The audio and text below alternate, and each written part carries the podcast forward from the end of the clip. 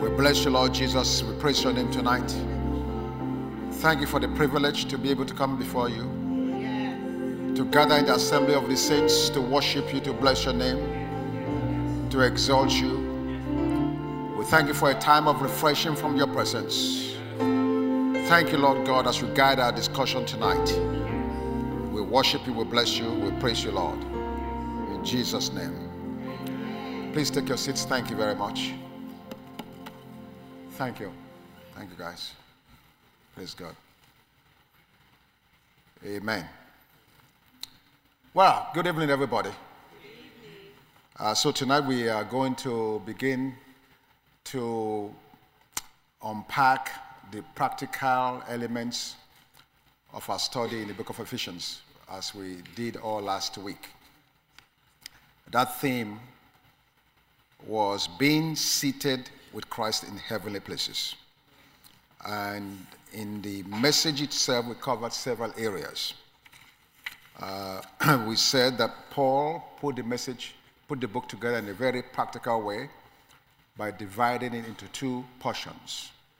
The first part identifies or helps us to understand our position in Christ, our union with Him.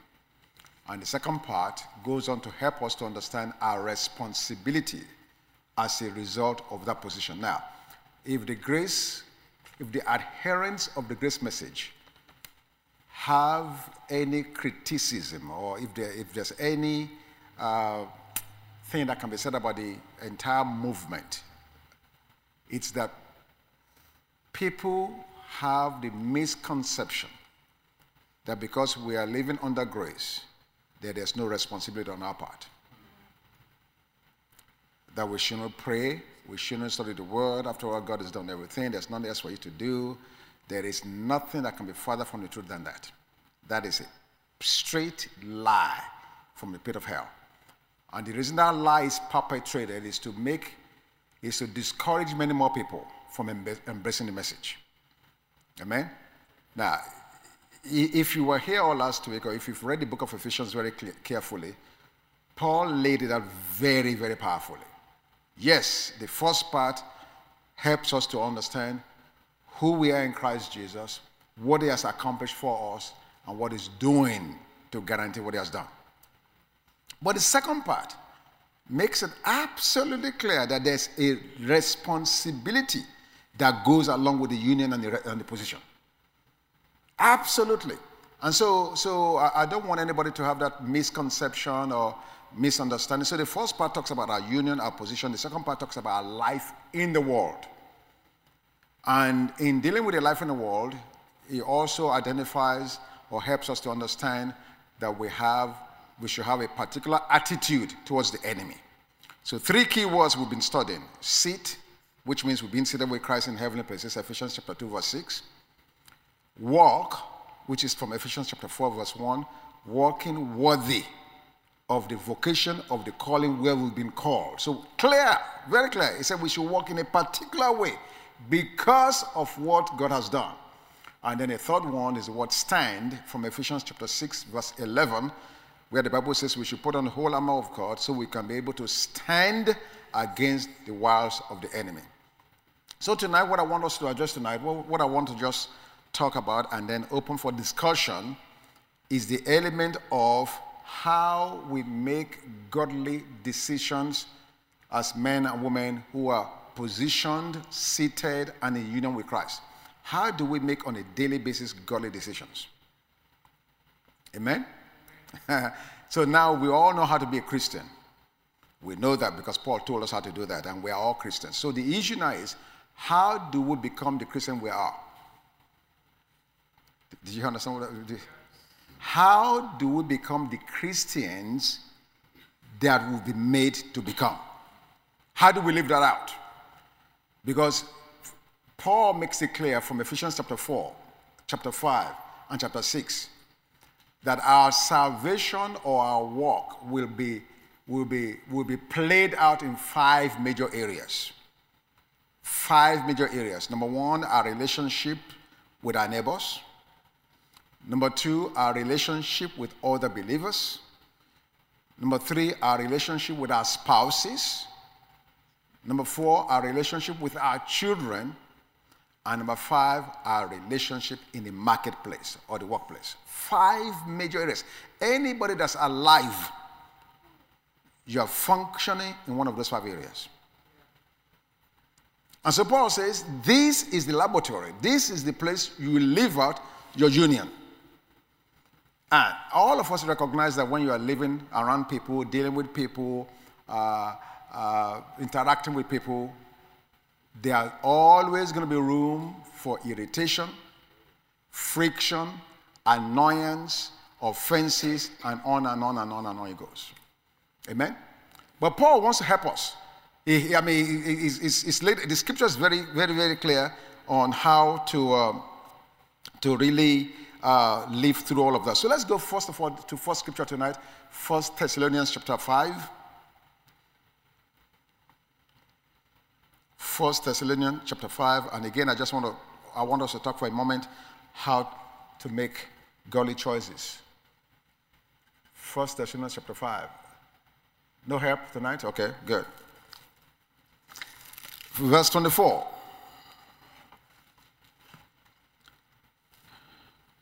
Well, let, actually, let me read from verse 23. First Thessalonians chapter 5, verse 23. He said, Now may the God of peace himself sanctify you completely and make your whole spirit, soul, and body be preserved blameless at the coming of our Lord Jesus Christ. Verse 24. He who calls you is faithful, and I mean, rather, he who calls you is faithful, who also will do it. So, in verse 23 it tells us about being sanctified, holy, spirit, soul, and body. But it tells us who's going to do it. It says, He Himself. God Himself will do it. And then verse 24 says, He who calls you. Who has called us tonight? Who called us? Just one answer. My goodness. Are you guys that tired? Who's called us? God. So the Bible says, He who's called you is faithful. It's not talking about me being faithful or you being faithful, but God is faithful. Yeah. So if He's called you into a particular walk,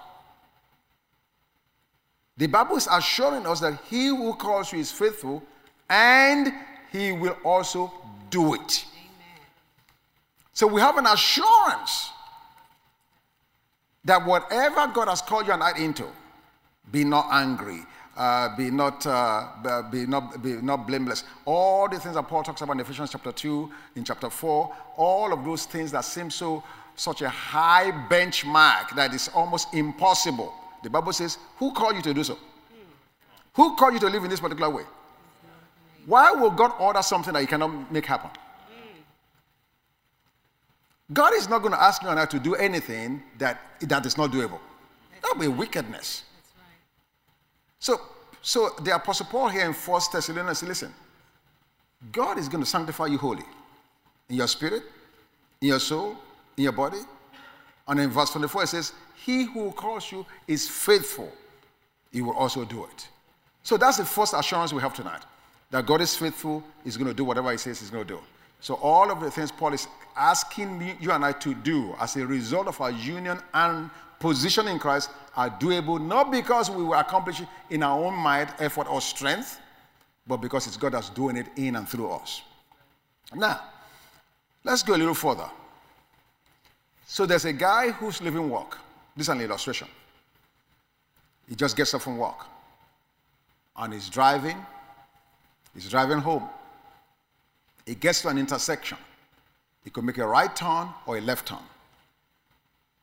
Well, if he takes a right turn, it takes him to his old familiar ground, a pub, where he can get a happy hour, look at uh, women that's, what do you call those women that's, uh, strip bar, happy hour in the strip bar, and blah, blah, blah, blah, blah. This is the things he used to do before Christ. He's not a believer. He's driving home. But as he gets to that intersection, he remembers that place. Oh man, whatever the name of the place is there. I mean, uh, you know, maybe, maybe tonight I can just go spend 30 minutes of. So it's going through these thoughts. If it makes a right turn, it goes back to where it used to be. Do the things he used to do. Be with those he used to be with. But if it takes a left turn, he takes him right home to his loving, waiting wife and children. And here he is at this stoplight, trying to make a decision. What shall I do? Now, the scripture comes to his mind. Romans chapter 6, verse 13. Let's go read it. Romans 6 13. Thank you. And do not present your members as instruments of unrighteousness to sin, but present yourselves to God as being alive from the dead, and your members as instruments of righteousness of God. So, because he's a believer, he's been to a few Sunday schools, he's, done, he's been to Dr. Onofria's uh, Grace Reality, he remembers the scripture. He's already at the stoplight, and the scripture comes to his mind. Bank, do not present your members as instruments of unrighteousness to sin, but present yourselves to God as being alive from the dead, and your members as instruments of righteousness to God. Very apt and accurate scripture for that moment. So, my question to you tonight is Will this scripture, scripture save him? Let's open the discussion. So now, so, so, so this guy has, a, he, he needs to make a choice.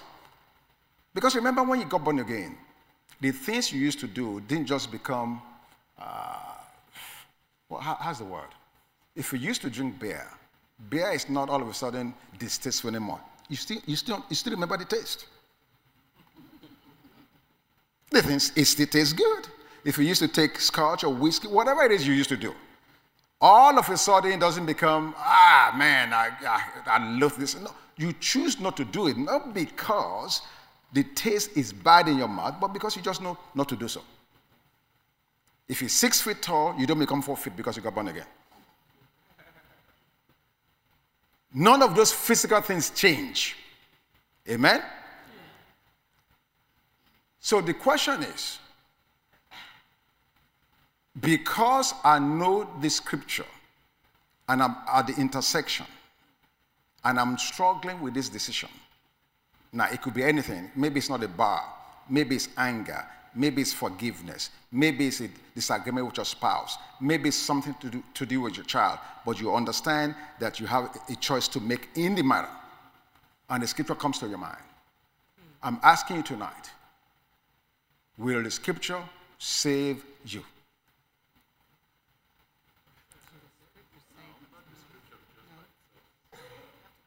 Come on, talk. Talk to me. This is a life group. We talk. If you think the scripture will save you, tell me why. And if you think it will not save you, let me know why it will not save you. That's the word of God. And do not present your members as instruments of unrighteousness to sin. But present yourselves to God as being alive from the dead, and your members as instruments of righteousness of God. Any takers?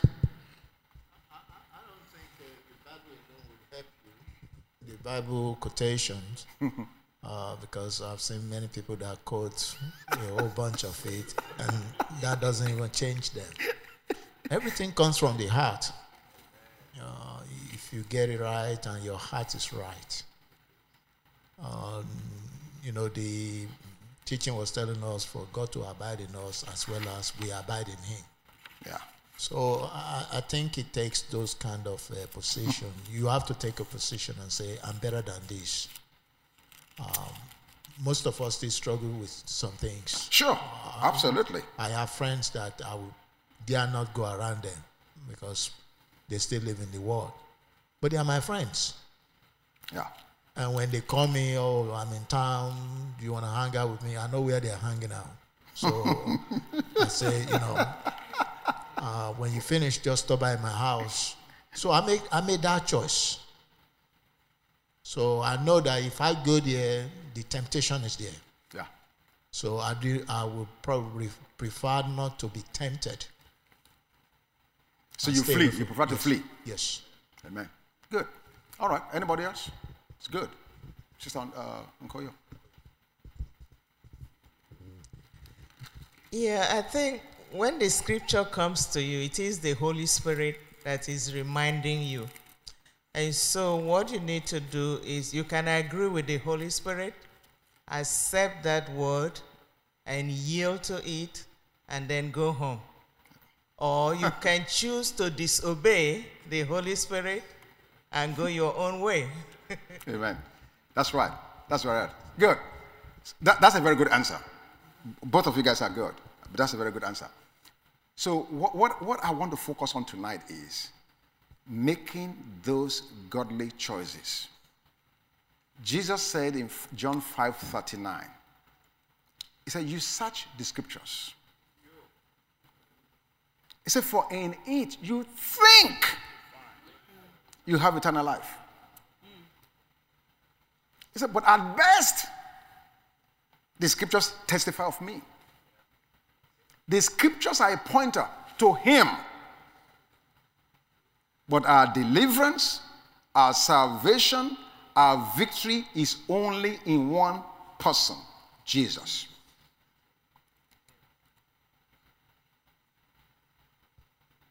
Very, very, very important. Again, I, I go back to the scripture in Romans chapter 5, verse 10. Give that to me, please.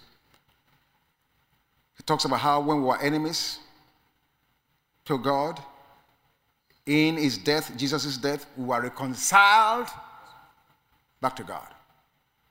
For if when we were enemies, we were reconciled to God through the death of his son, much more, having been reconciled, we shall be saved by his life.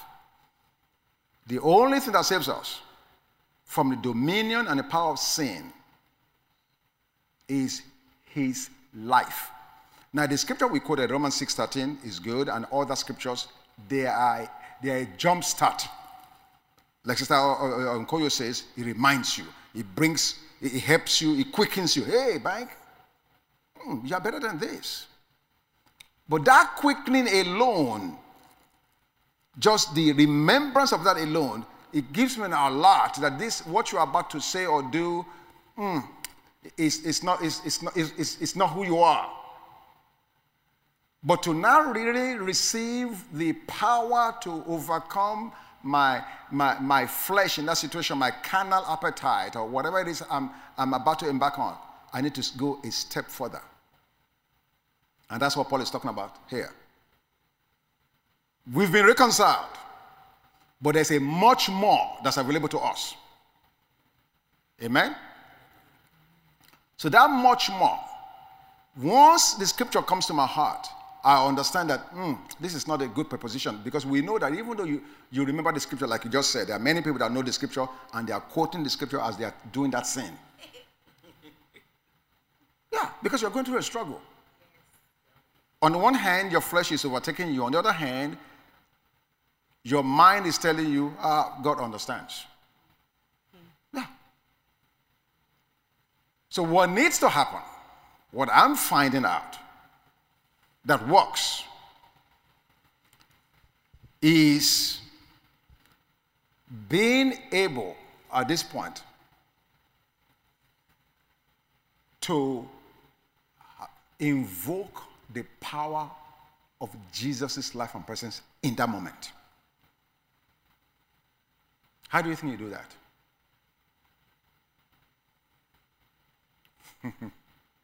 it's not deep. Yes.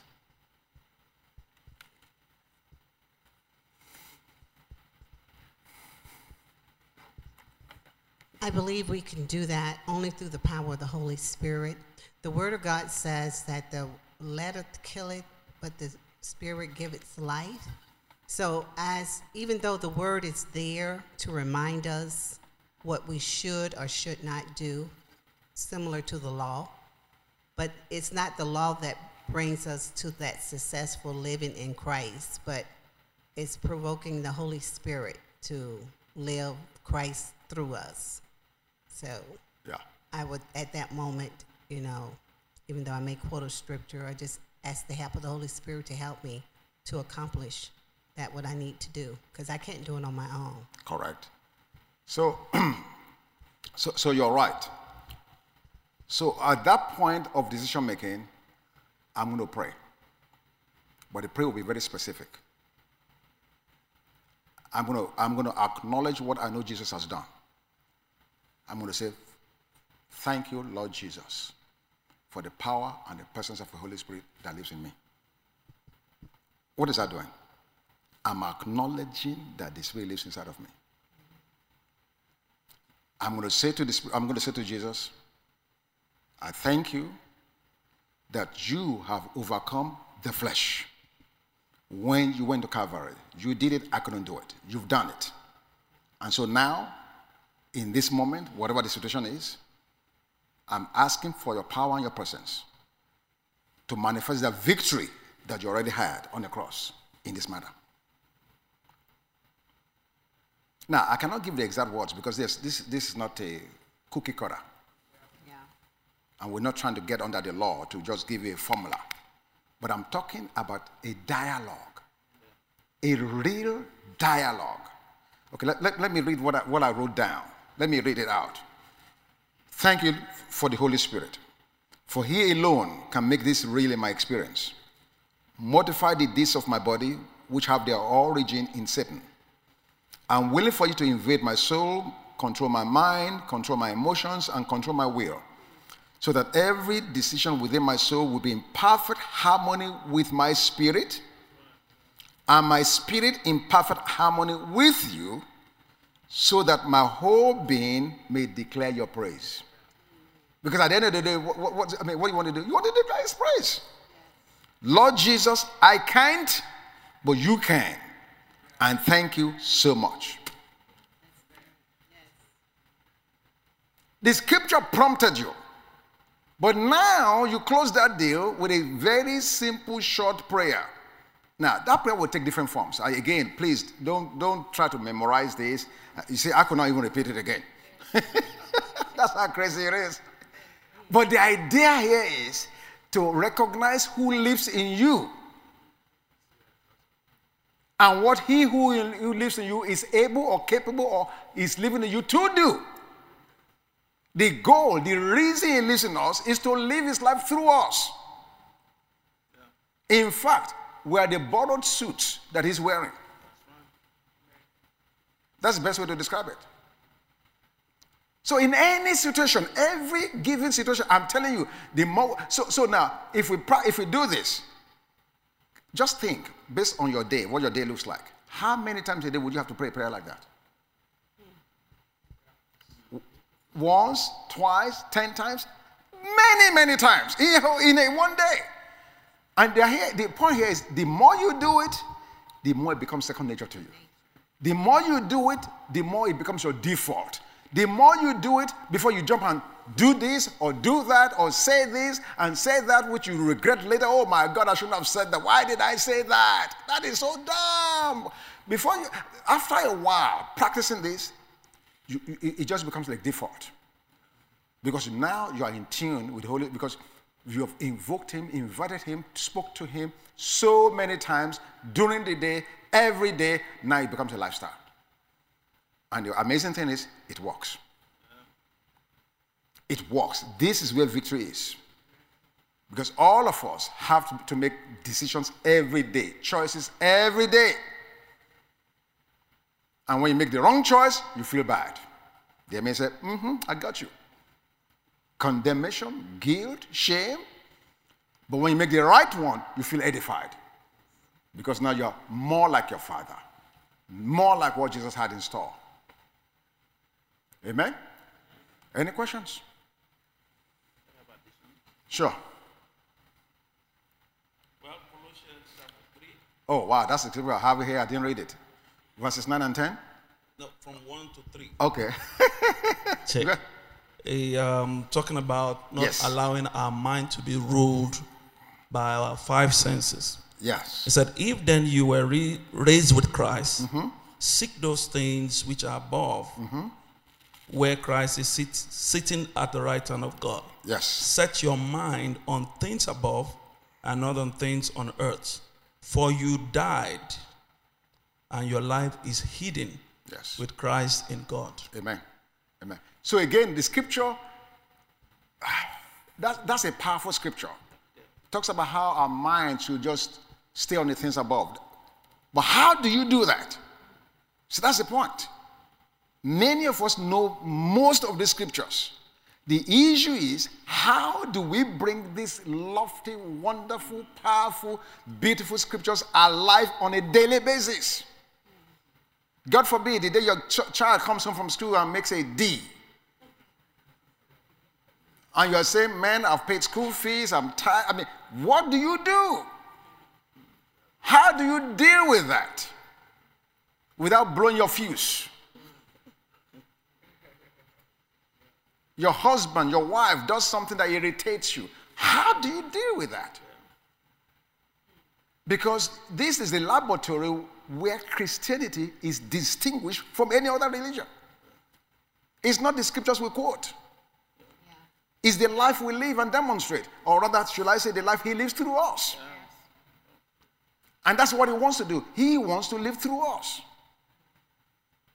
But because he's a perfect gentleman, he will not force himself to do it. He said, I stand at the door and knock.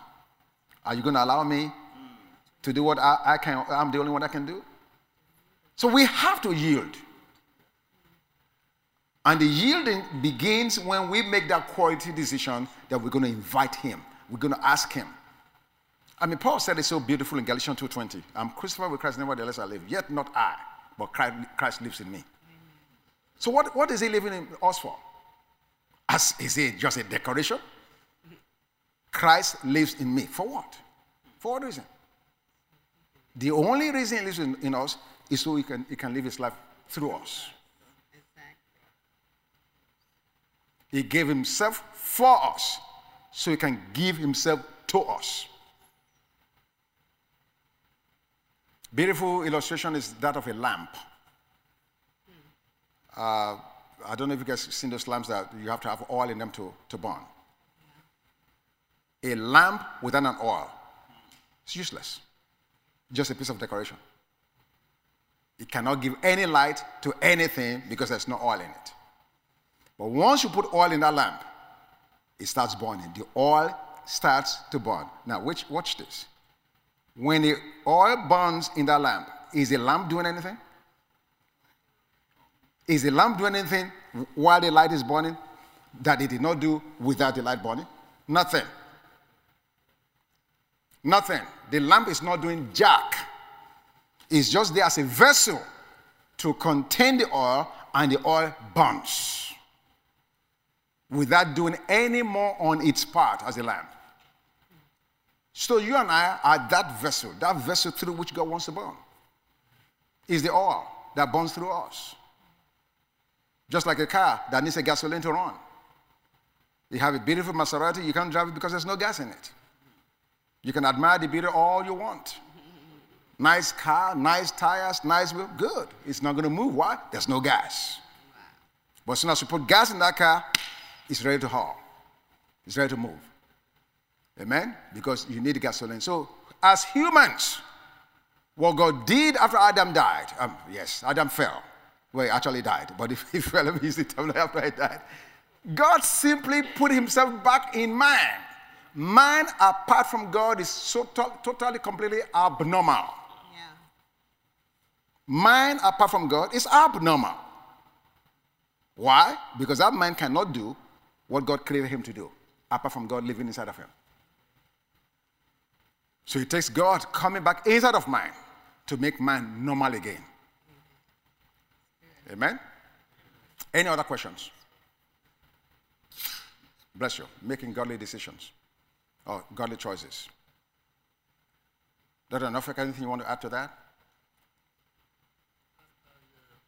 Give me the mic.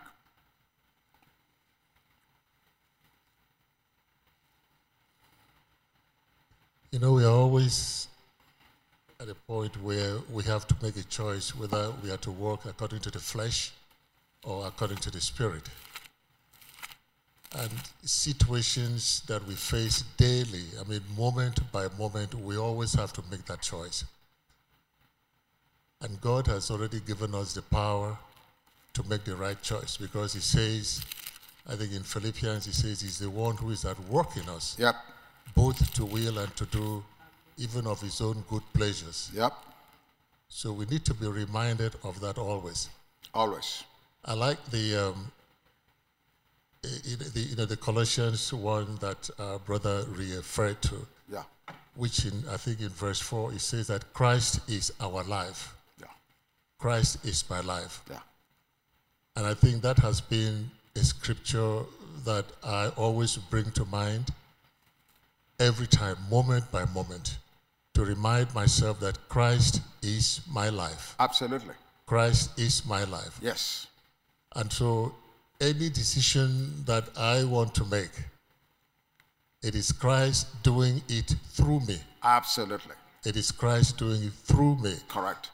The, the uh, statement that you made that that Christ gave Himself for us Yes. in order to give Himself to us, Correct. in order that He might live His life through, Through us. us. Correct.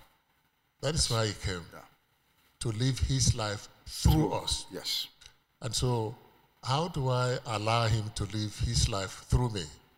It is by yielding, it is by surrendering. Moment by moment, there has to be that surrender. Yeah. And without the surrendering, I could argue with him all the time, but there has to be that surrender where I say, Lord, I want your life to be expressed through me in this. Correct. I cannot love that person Yes. But I'm going to yield myself to you so that you love him through me. Correct. And that is the way I think that we can experience his life moment by moment. Correct. Um, and that is the victory that we have. That's the victory that we have. Victory. That's the, you have something, sir? Okay. Yeah, I, I agree. That's the victory we have. And so, really, without understanding,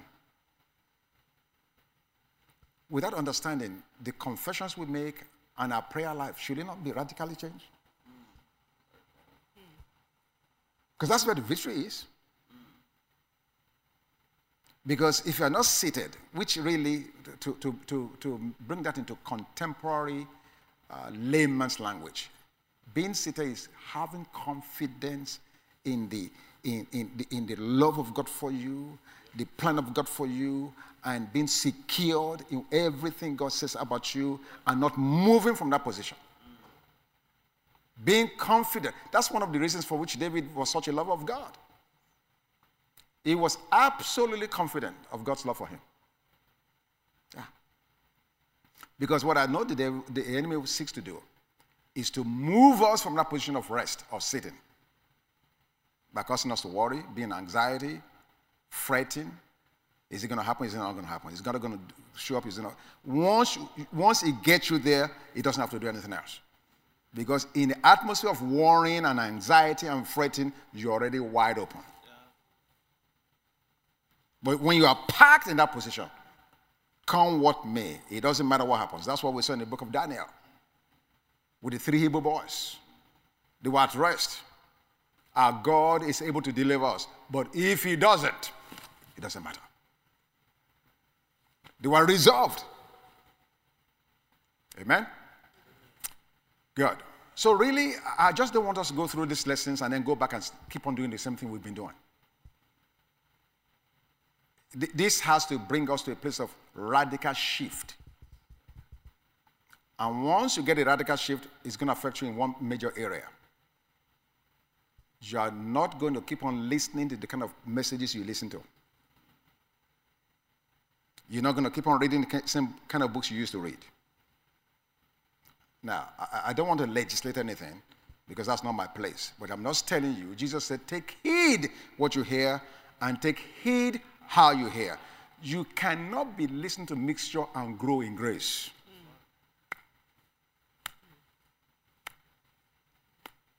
So you need to guard what God has given you and nurture it and grow in it. Does that make any sense? I, I was, uh, and we're going to pray and, and go home in a minute. I was talking to a friend of mine, 1st of January. And I had a young person that's in their church that they're trying to disciple. And as we co- conversed, he said to me, I'm going to give him this book by Derek Prince. And you must understand, I related very closely to Derek Prince Ministries when he was alive and actually had some rights to print some of his books in Nigeria back then. So when he said that, and Derek Prince is a master teacher, master, I understand, speaks Hebrew perfectly, and uh, great teacher. But I also recognize that those men lived based on the light that they had. And while, I don't know why I'm going on this tangent, but the point I'm making is this.